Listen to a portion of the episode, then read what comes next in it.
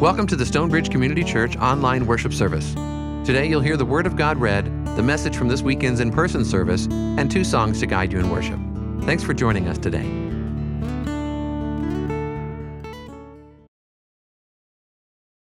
Hello, everyone. I'm Pastor Jon. I haven't met you yet, although I know you all. Hi, how's it going? Good to see you all. Um, so, we are in this sermon series called Stonebridge Deli, where we're looking at what's called the Markan Sandwich. And I just want to prepare you all, for those of you who come every single week, you're going to hear this explanation and introduction every week. So, get used to it and embrace it. But what we're doing in this sermon series is looking at a literary device that Mark uses, that the Holy Spirit inspired Mark to utilize. And what Mark, the writer of this gospel, does, and it's a number of points in this gospel this happens, Mark takes one story. You see the bread? This is the bread. Mark takes one story and cuts it in half. And then Mark takes the second story, puts it in the middle there. You see how it's a sandwich? Get it? Mark and sandwich? You have two stories. The one story begins and then it'll stop abruptly. And he moves to another story. And then, almost just as abruptly, Mark goes back to the original story. And in doing this, Mark is combining two stories uh, to help spur the memory, but then also to teach us a deeper point.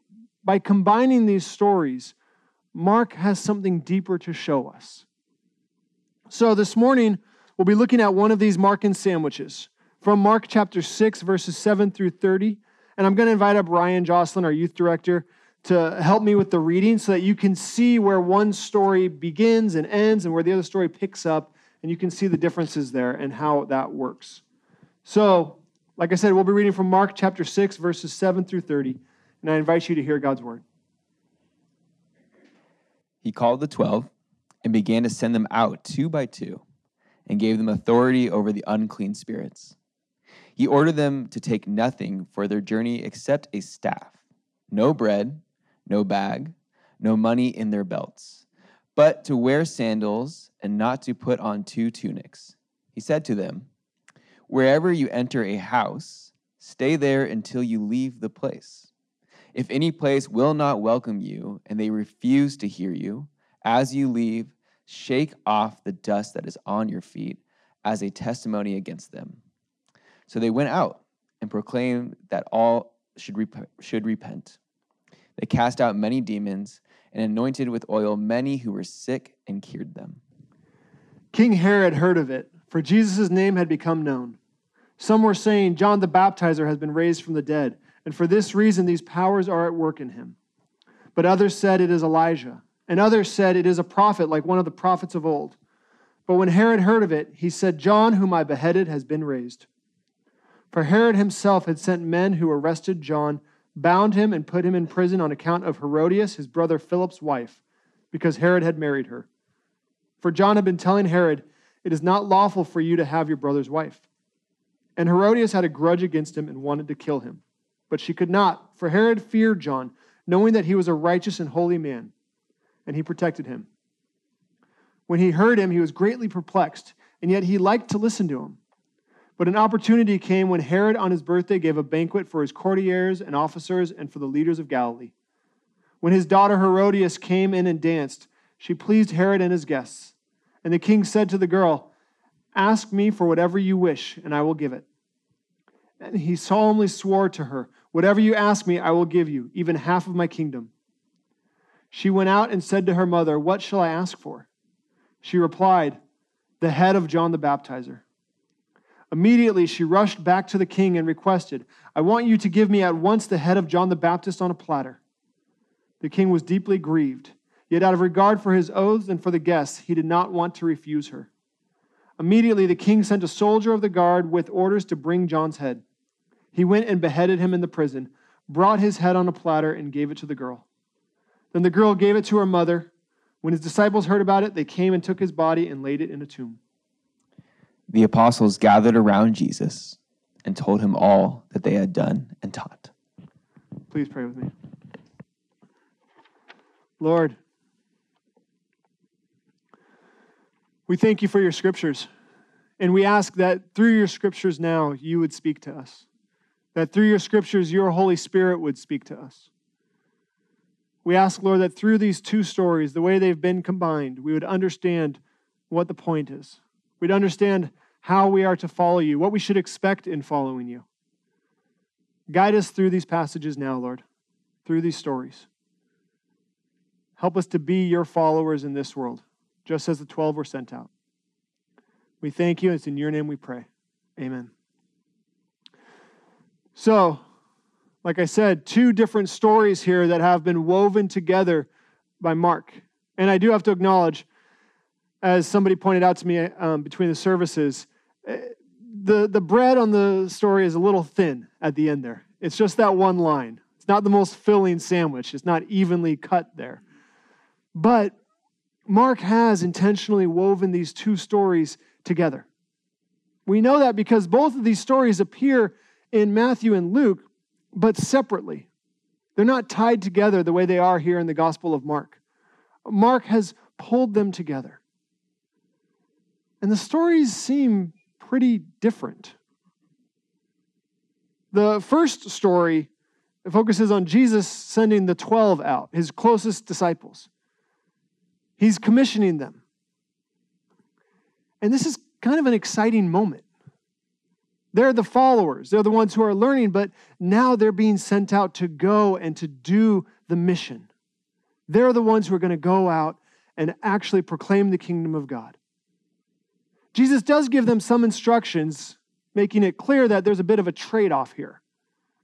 They're told to not take a ton of money, they're told to not take a lot of clothing. It's pretty clear that Jesus wants his followers to travel lightly, to live simply. It's not about money, it's not about clothing, it's not about what you might get out of it all in terms of material possessions. Jesus also gives them instructions about what to do when towns reject them, which means towns will reject them. Not everyone's going to like them, not everyone's going to embrace them. There's a bit of a trade off there. You get to follow Jesus, but you're going to live simply, and people are going to reject you. You're going to have to shake the dust off of their feet at them. But then look at what they do. And this is the trade off here. This is what makes it worth it. They have power over unclean spirits. They're anointing people and healing people. If you were to tell me, here's the deal you get to do these miraculous powers through your own work, not even through Jesus, just through you. But you have to live a little simply. I would take that deal. I think most of us would take that deal to be able to go around and heal people and do these things. And you can imagine the early readers of the Gospel of Mark reading the Gospel up to this point and getting excited, recognizing this Gospel is inviting them into discipleship, inviting them to be followers of Jesus, that they could be sent out in the way the 12 were also. It's an exciting moment in this gospel where the disciples, the followers, become the bearers of the mission. And I kind of wish Mark just left this one alone. But Mark doesn't. Mark includes this second story here, goes out of his way to include this second story by adding on that final line there, closing out that the apostles, the ones who were sent, come back and they share with Jesus all that they did. But before we hear that they came back, we get to learn about John the Baptist and his death. John the Baptist is that famous preacher who came before Jesus, who lived out in the desert, a prophet who ate a weird diet, ate or wore weird clothes, was a bit of an oddball. And here in this story, we learn about his death. And it's a very disturbing story the more and more you think about it. It's disturbing for a number of reasons, but overall, big picture, John the Baptist dies for really no reason. It all begins because he challenges Herod the king. He says that Herod should not have violated God's law by taking his brother's wife, that he shouldn't be married to her. So Herod throws him in jail because he's the king and he can do whatever he wants and he's corrupt. And then Herod's wife, Herodias, wants John dead because she challenged their marriage. And at that point, you could say, okay, this is what corrupt people do. This is what people with power do. They abuse it. That's just what happens. But then it gets more and more bizarre and disturbing. Herod's, it's actually, in our terms, his stepdaughter, Herodias' daughter. She comes in, she dances at his birthday party, pleases everybody there, pleases Herod so much he promises her anything. She goes to her mother because she doesn't know what to ask for. She's probably somewhere between 12 and 15 years old at this point. And her mother, instead of seeing pride, instead of seeing an accomplishment, what she sees is an opportunity for murder. And she enlists her daughter to become an accomplice in the murder of John the Baptist. And even more bizarrely to me, we're told that Herod doesn't want to harm John, he doesn't want to kill him. But then he made this promise, and it's this moment where Herod's just like, oh, well, I guess you tricked me. Now I have to kill somebody. These people are horrible. They're terrible. There's a callousness to life here, there's an indifference to John the Baptist's life. It's a simple, petty grudge that results in a young girl being handed a severed head on a platter. This is a disturbing story.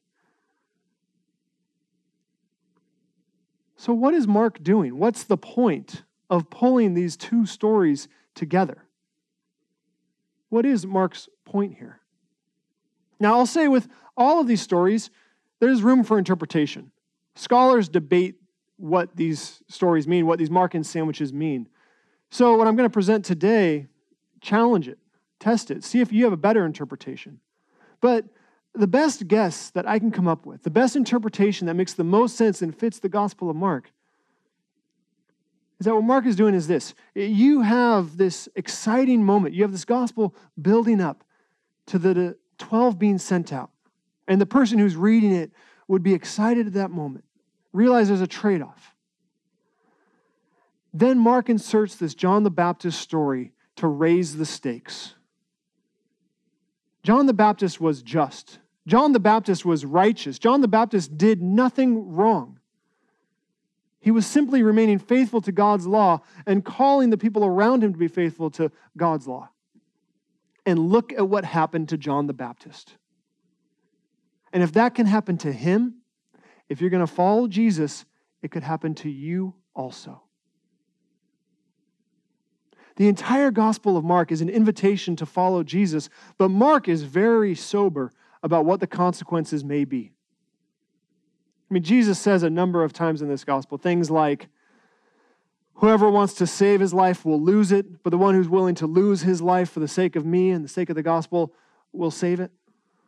He says, Take up your cross, which is a symbol of torture and death, and follow me.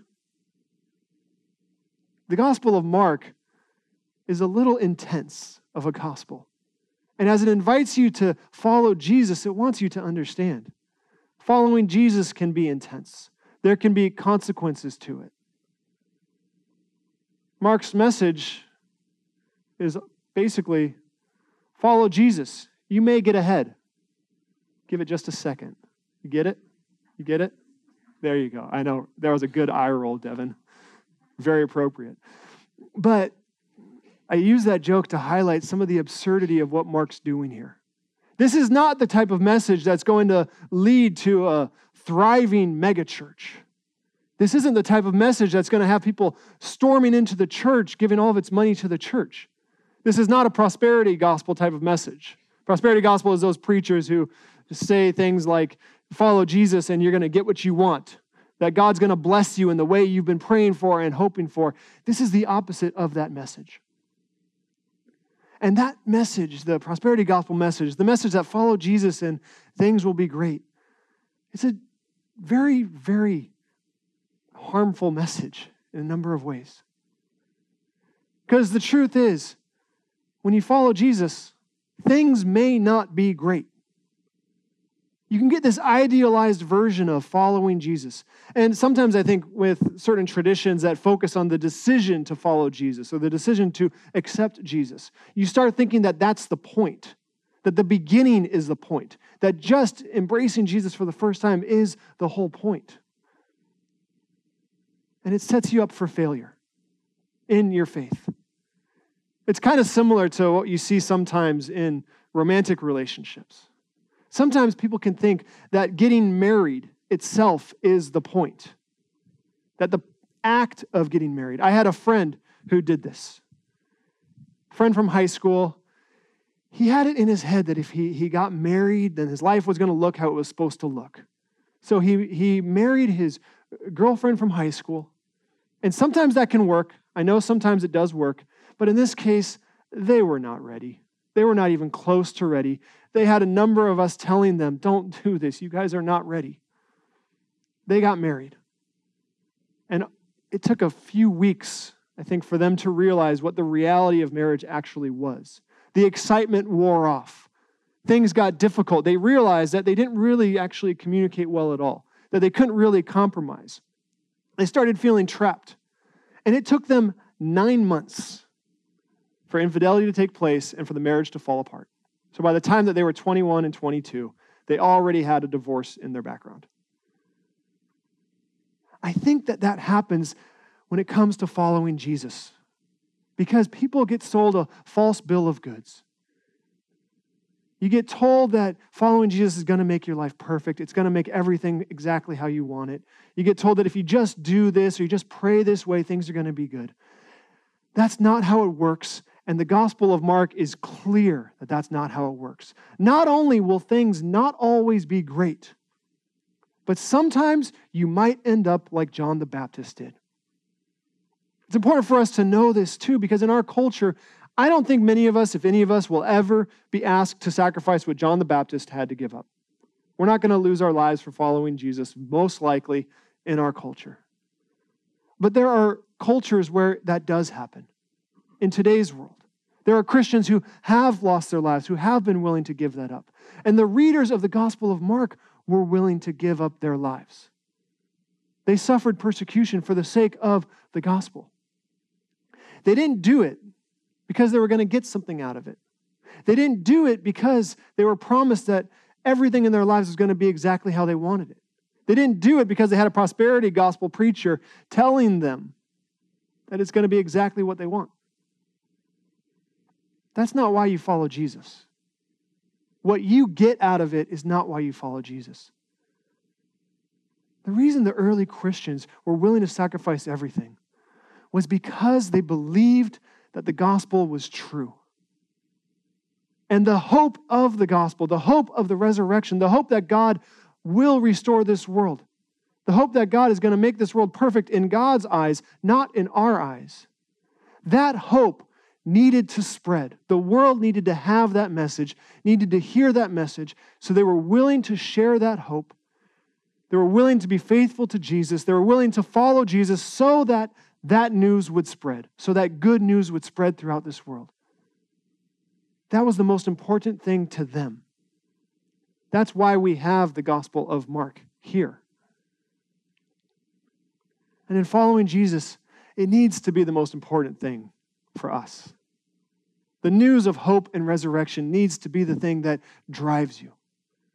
Believing that it's true, believing that it is the good news of this world, believing that it is what people need to hear, being willing to do what it takes to share that news with other people, to give people a glimpse of the kingdom of God in their lives so that they can have hope, so that hope can spread. That's the reason you follow Jesus. That's what Jesus invites us into. That's the point. So, no, it's not going to be perfect. Sometimes you're going to have to sacrifice things. But at the end of the day, God will make right all that is wrong.